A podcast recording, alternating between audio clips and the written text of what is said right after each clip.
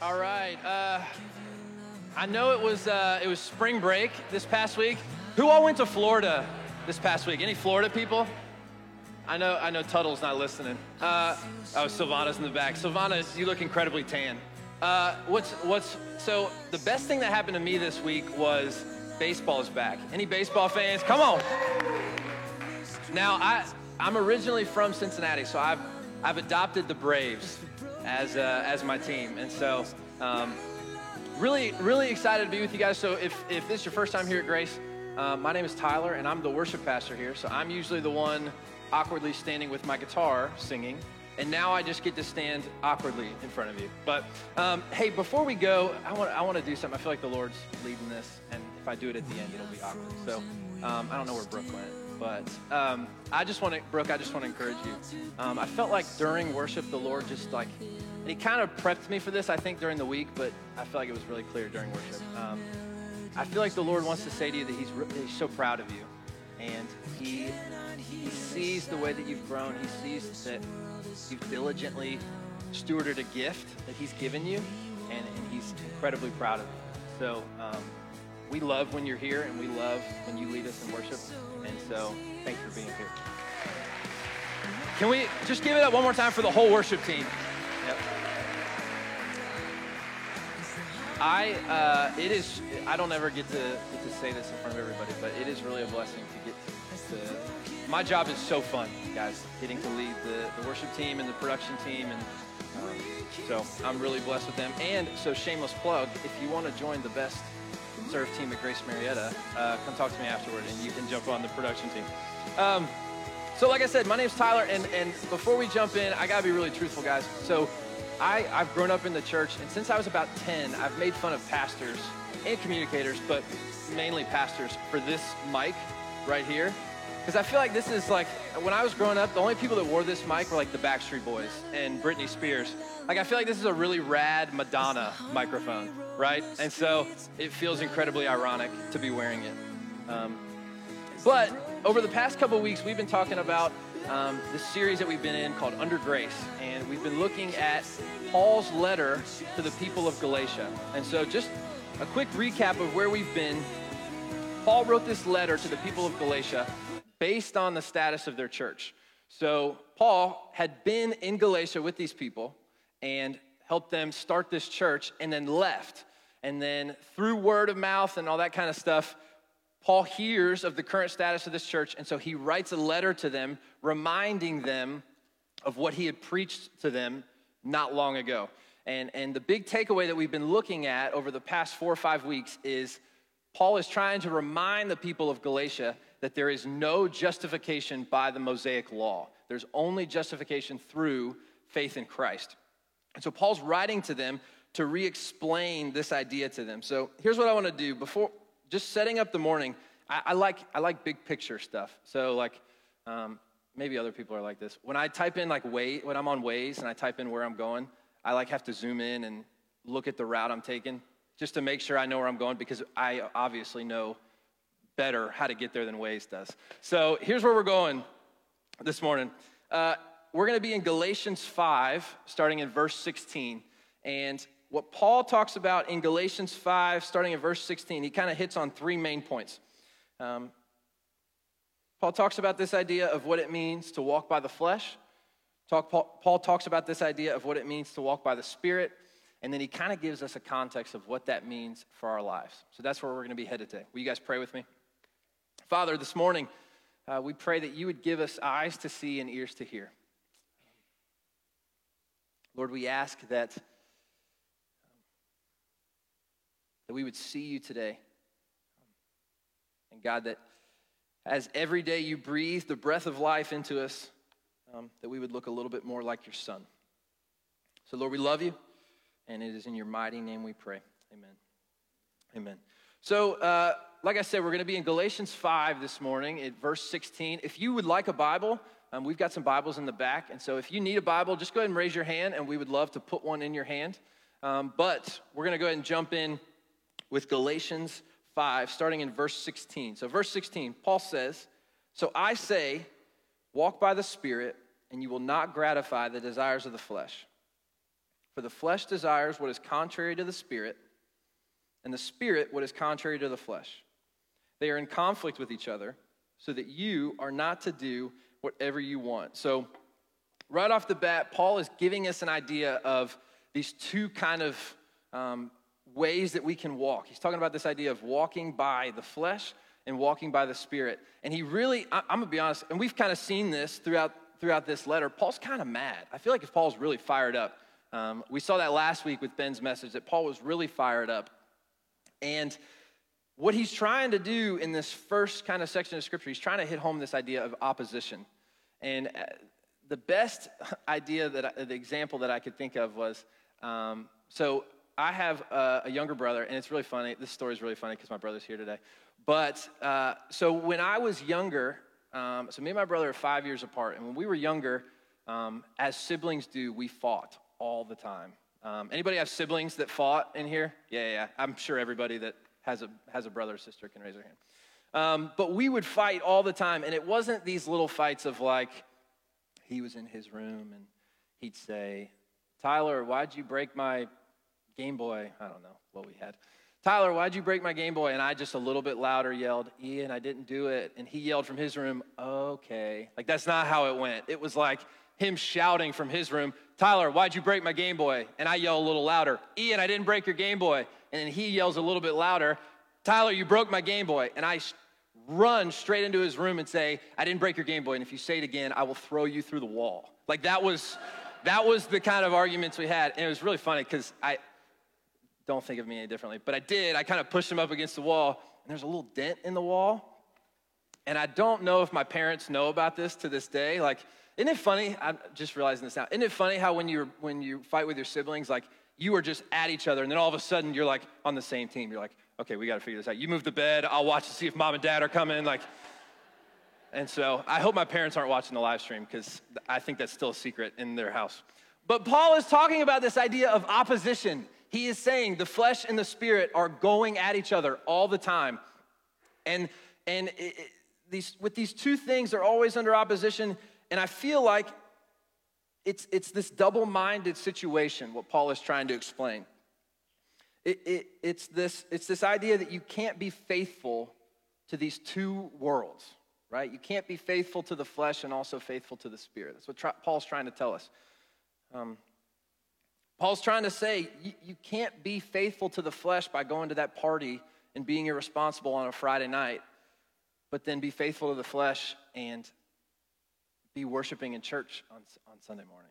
What Paul's saying is you can't be faithful to the flesh and get in a huge blowout with your spouse, but then go serve and pray for people like nothing's wrong. He's saying you can't serve both of these worlds, and if you try to, there will be a tension, and it, and, and it will not lead to where we hope to or where we're asked to go in, in Christ. And so let's begin to define these two ideas of walking by the flesh and walking by the Spirit. So, Galatians 5, verse 19, Paul gives us an idea of what it means to walk by the Spirit, or walk by the flesh, excuse me.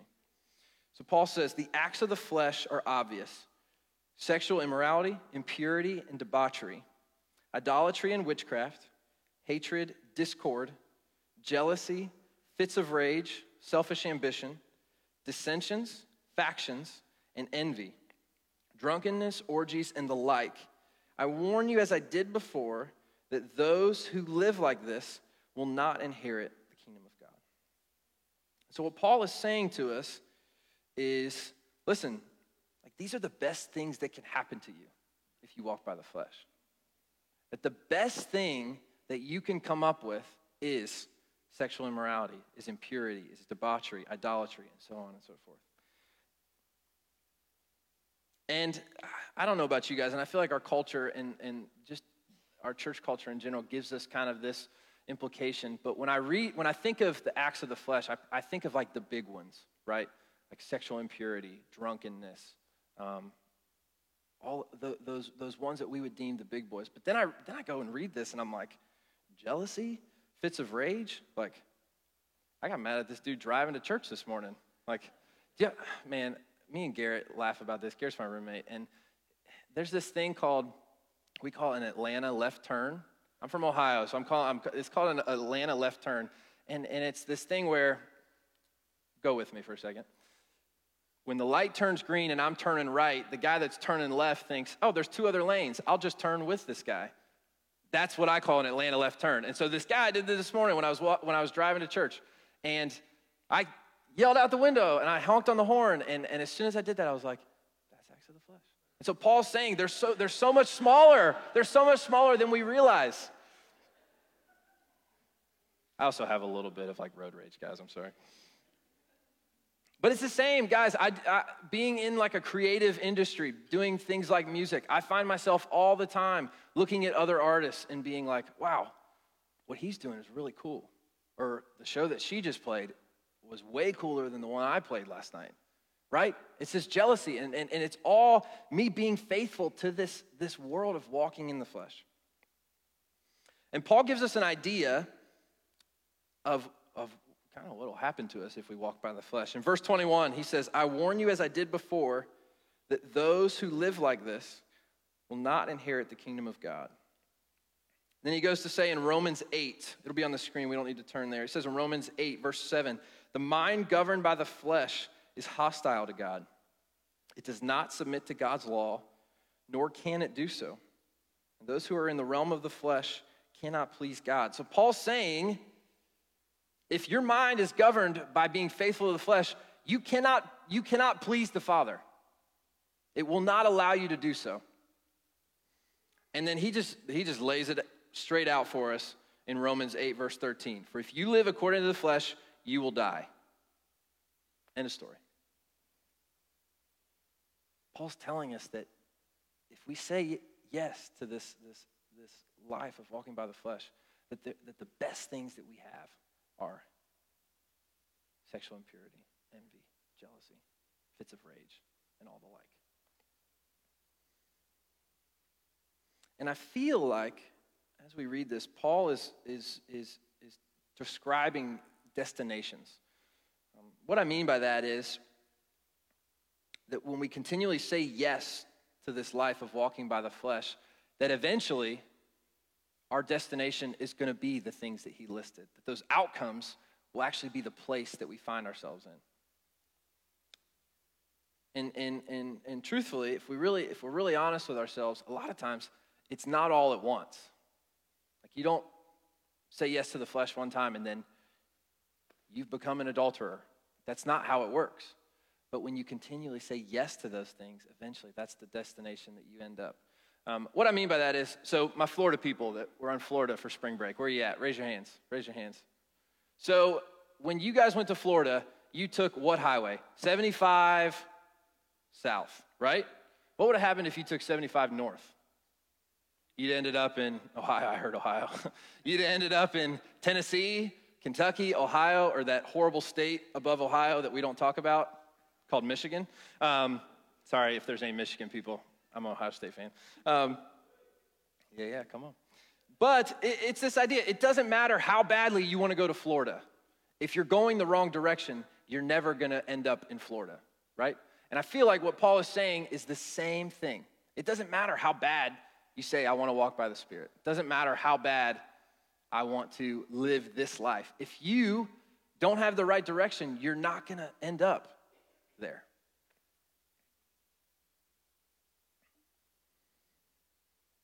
So, Paul is telling us that these are the best things that can happen to us if we say yes continually to this idea of walking by the flesh.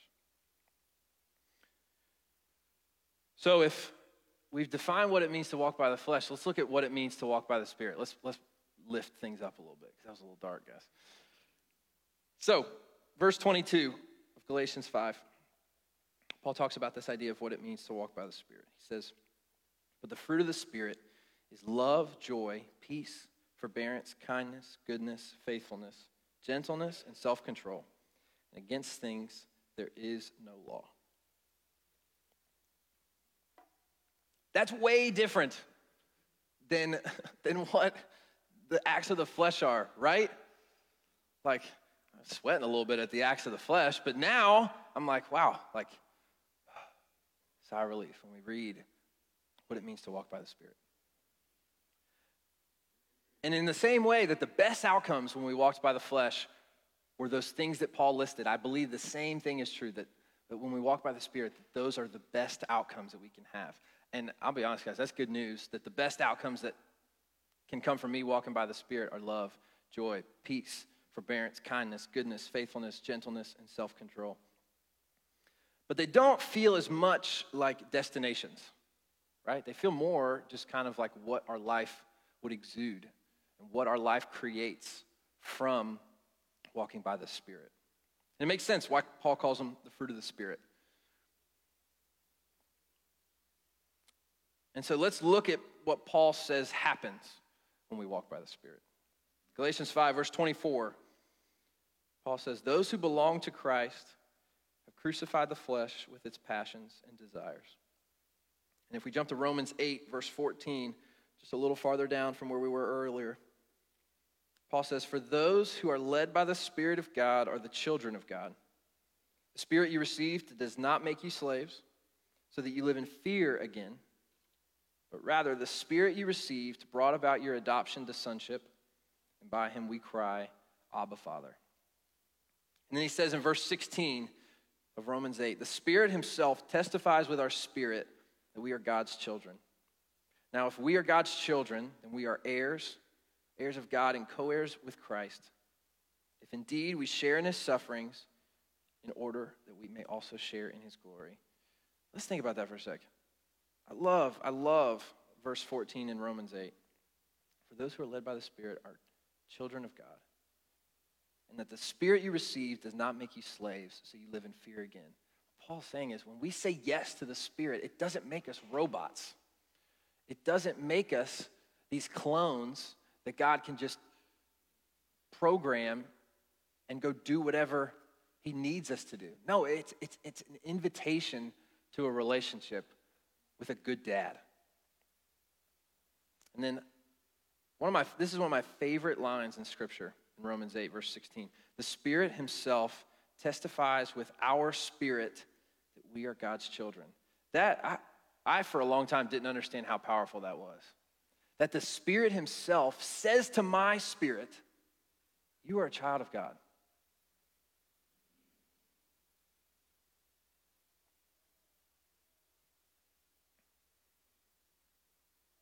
And then, as we are heirs to God and co heirs with Christ, that if indeed we may share in his sufferings in order that we may also share in his glory. And I think Paul, I think that's really specific because I think what Paul is saying is that doesn't mean that that opposition that we talked about earlier is just going to stop. Like when I say yes to the Spirit once, it doesn't mean, okay, flesh is gone. Like nobody's fighting anymore. Like, newsflash, me and my brother are still throwing each other into walls, right? Like, Paul's not saying that everything gets easy. But what he's saying is when the outcomes of your life are love, joy, peace, forbearance, kindness, goodness, faithfulness, gentleness, and self control, that that exudes from who you are. And so we've, we've, we've talked about these two ideas of what it means to walk by the flesh and what it means to walk by the Spirit. So, how does that affect us? How does something written so long ago impact our lives today? And I think that it's just simply a change in how we perceive this idea of walking by the Spirit.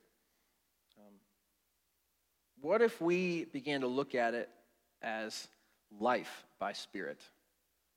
What if we began to look walking by the Spirit as just a life yielded by the Spirit because it's a person that speaks to us, right?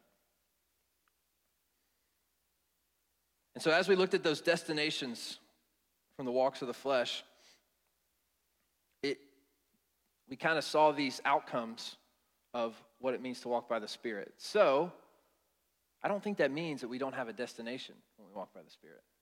Of course, we have a destination. And what I think Paul is trying to tell us is that when we live a life yielded by the Spirit, it defines our destination. And what it does is it defines our destination as a life with the Father now. It defines our destination as a life with a good dad who knows us and wants to partner with us for his glory. Um, because, like we said,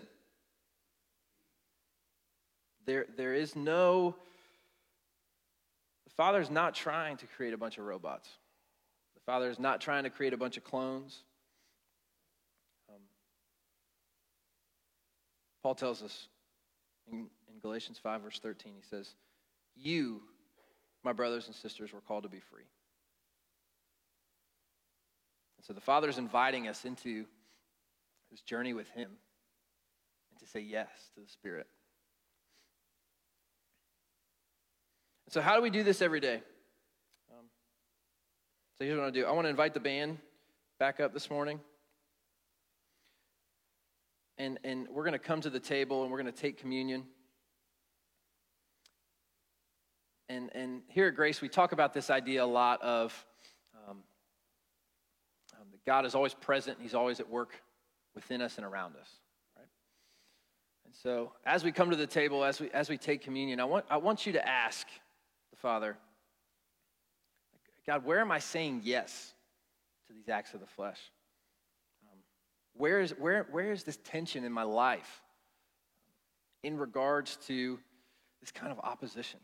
Where do I find myself in both realms? Where do I find myself saying, trying to be faithful to two realms?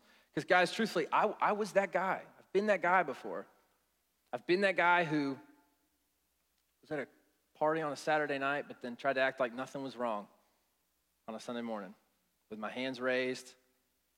I've been that guy. And the longer that I tried to do it, that's more of what I became. I got stuck. It became my destination. But I think the beauty of the gospel is that Christ came to model the way for us to walk by the Spirit. Christ came to show us what it means to live a life yielded by Spirit. And so Paul says in verse 25, since we live by the Spirit, let us keep in step with the Spirit. So, Father, this morning, Father, our prayer is that we would live a life yielded by your Spirit. Father, our prayer is that you would begin to speak to us and begin to let us recognize the ways that we say yes to the flesh, God. We would begin to recognize that tension and that opposition. And God, that we would have the courage and that we would have the faithfulness to say yes to you and to say yes to your spirit.